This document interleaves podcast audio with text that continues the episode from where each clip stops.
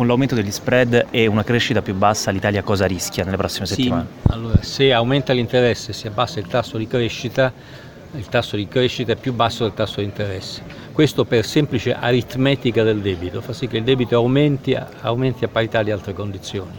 Siccome siamo l'unico paese della zona euro in cui questo avviene, siamo l'unico paese in cui il debito rischia di aumentare mentre scende dappertutto e questo è il problema. E dobbiamo quindi aumentare la crescita e ridurre il tasso di interesse, fare politica per la crescita e fare politiche per l'aumento della fiducia. E la, polit- la trattativa con Bruxelles può alimentare questo circolo vizioso?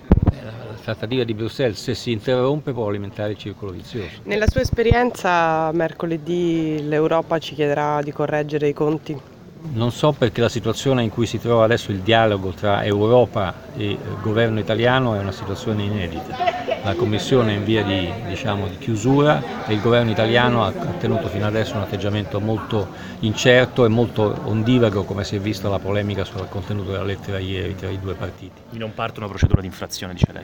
Beh, questo lo dovete chiedere a Valdis Dombrovskis e al Consiglio e alla Commissione che si riunisce tra qualche giorno. Però sicuramente io non ritengo soddisfacenti i contenuti della lettera del Ministro dell'Economia. Vista la sua esperienza in diversi Atenei, come pensa che nel corso del tempo, anche vista la crisi, sia cambiato l'approccio che devono avere eh, i docenti nei confronti nuovi, nel, delle nuove generazioni per l'insegnamento dell'economia e dei nuovi temi dell'economia? I nuovi temi dell'economia devono essere molto eh, incentrati sulle esperienze reali e chiedersi quali sono i partire dai problemi della gente piuttosto che dai modelli.